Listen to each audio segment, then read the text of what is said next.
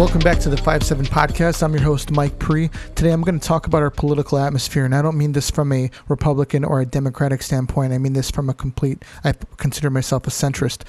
Whether you pay attention to politics or not, or just recently started paying attention to it, I think it's fair to say that things are are wrong, or things don't seem to be right. Um, I don't think it matters what side of the aisle you are on. You can see that things should be in a better place than they are right now. I think it's frustrating to know that our only choices are Joe Biden and Donald Trump. Yes, there is a libertarian running by the name of uh, Doctor Joe Jorgensen, but to be honest with you, I don't think she has much of a chance of winning, which begs another question.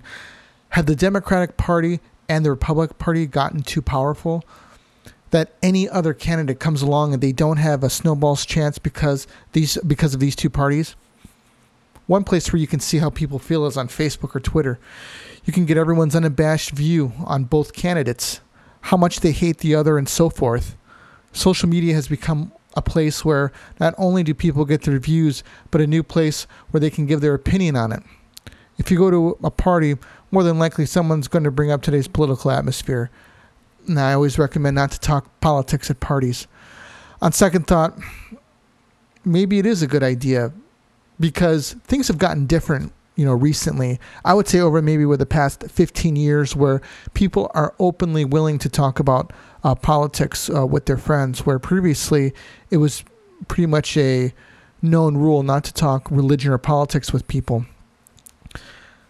Now I think politi- people are are voicing their uh, their political view uh, with their friends and family than than ever before.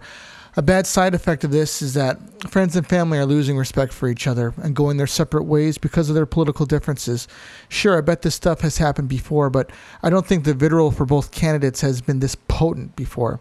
Big talking points right now is Joe Biden's inability to keep his mind in one place at a time. He seems to lose himself a lot in interviews. Sure, some of these videos that you see on the internet will splice together videos and take things completely out of context. At the same time, if you watch him live, it seems like he isn't all there. Now, on the last on the pl- the past presidential debate, he seemed more put together than uh, than he has in the past months. But uh, that the last political debate was such a shit show. Uh, I think that it was fair of him to kind of just go off the cuff, which isn't necessarily a good thing for him. But um, it didn't seem to be out of place Uh, in, during the during the debate.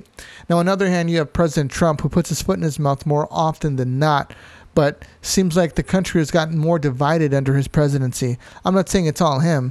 I think this started back with President Obama. I'm saying that I think it has continued under President Trump, though, which leads to another question. Are we manipulated by the mainstream media?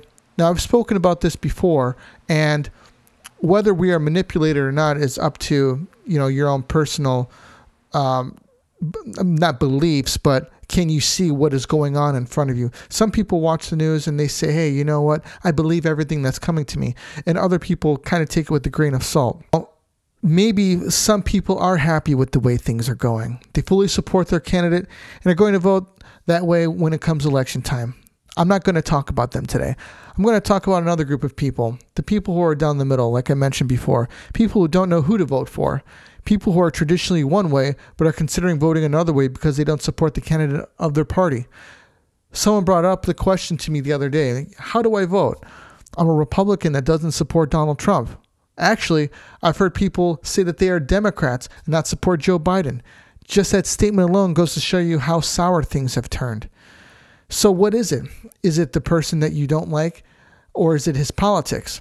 In President Trump's case, there's a large group of people that do not like him.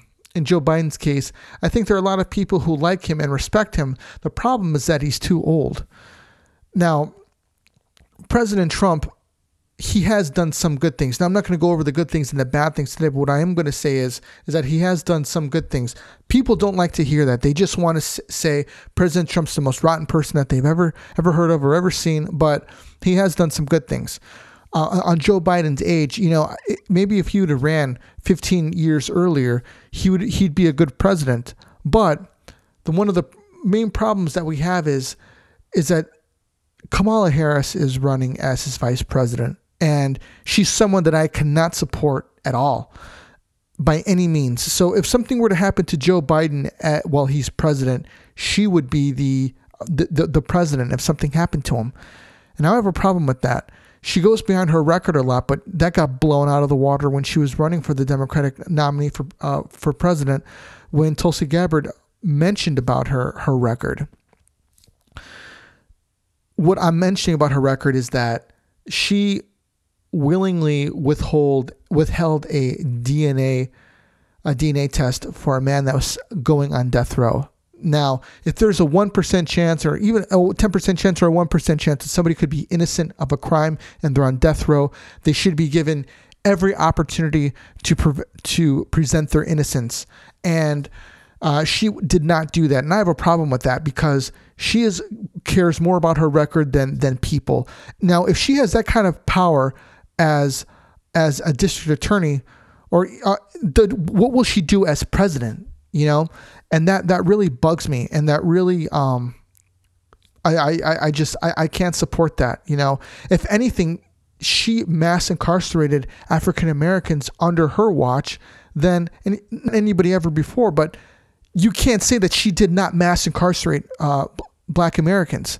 Now, she was caught uh, laughing one time because she laughed about that she had, that she had done marijuana. Now, under her watch, she prosecuted a lot of people who had who had done marijuana. And I think it's pretty hypocritical to say that you've done it and you're prosecuting people that are doing it. And it le- leads into another point with, because we're going into policy. And one of the main problems that we have is with the Senate and the House of Representatives. I think we need term limits for them. You know, under no circumstance should someone be in Congress for thirty years. You know, these career politicians are one of the biggest problems that we have.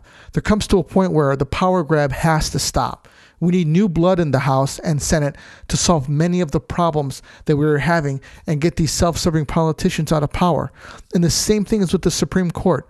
You know, I, I, I propose a ten-year appointment to the Supreme Court so we don't have judges dying in there just so their power doesn't shift to one political party or the other.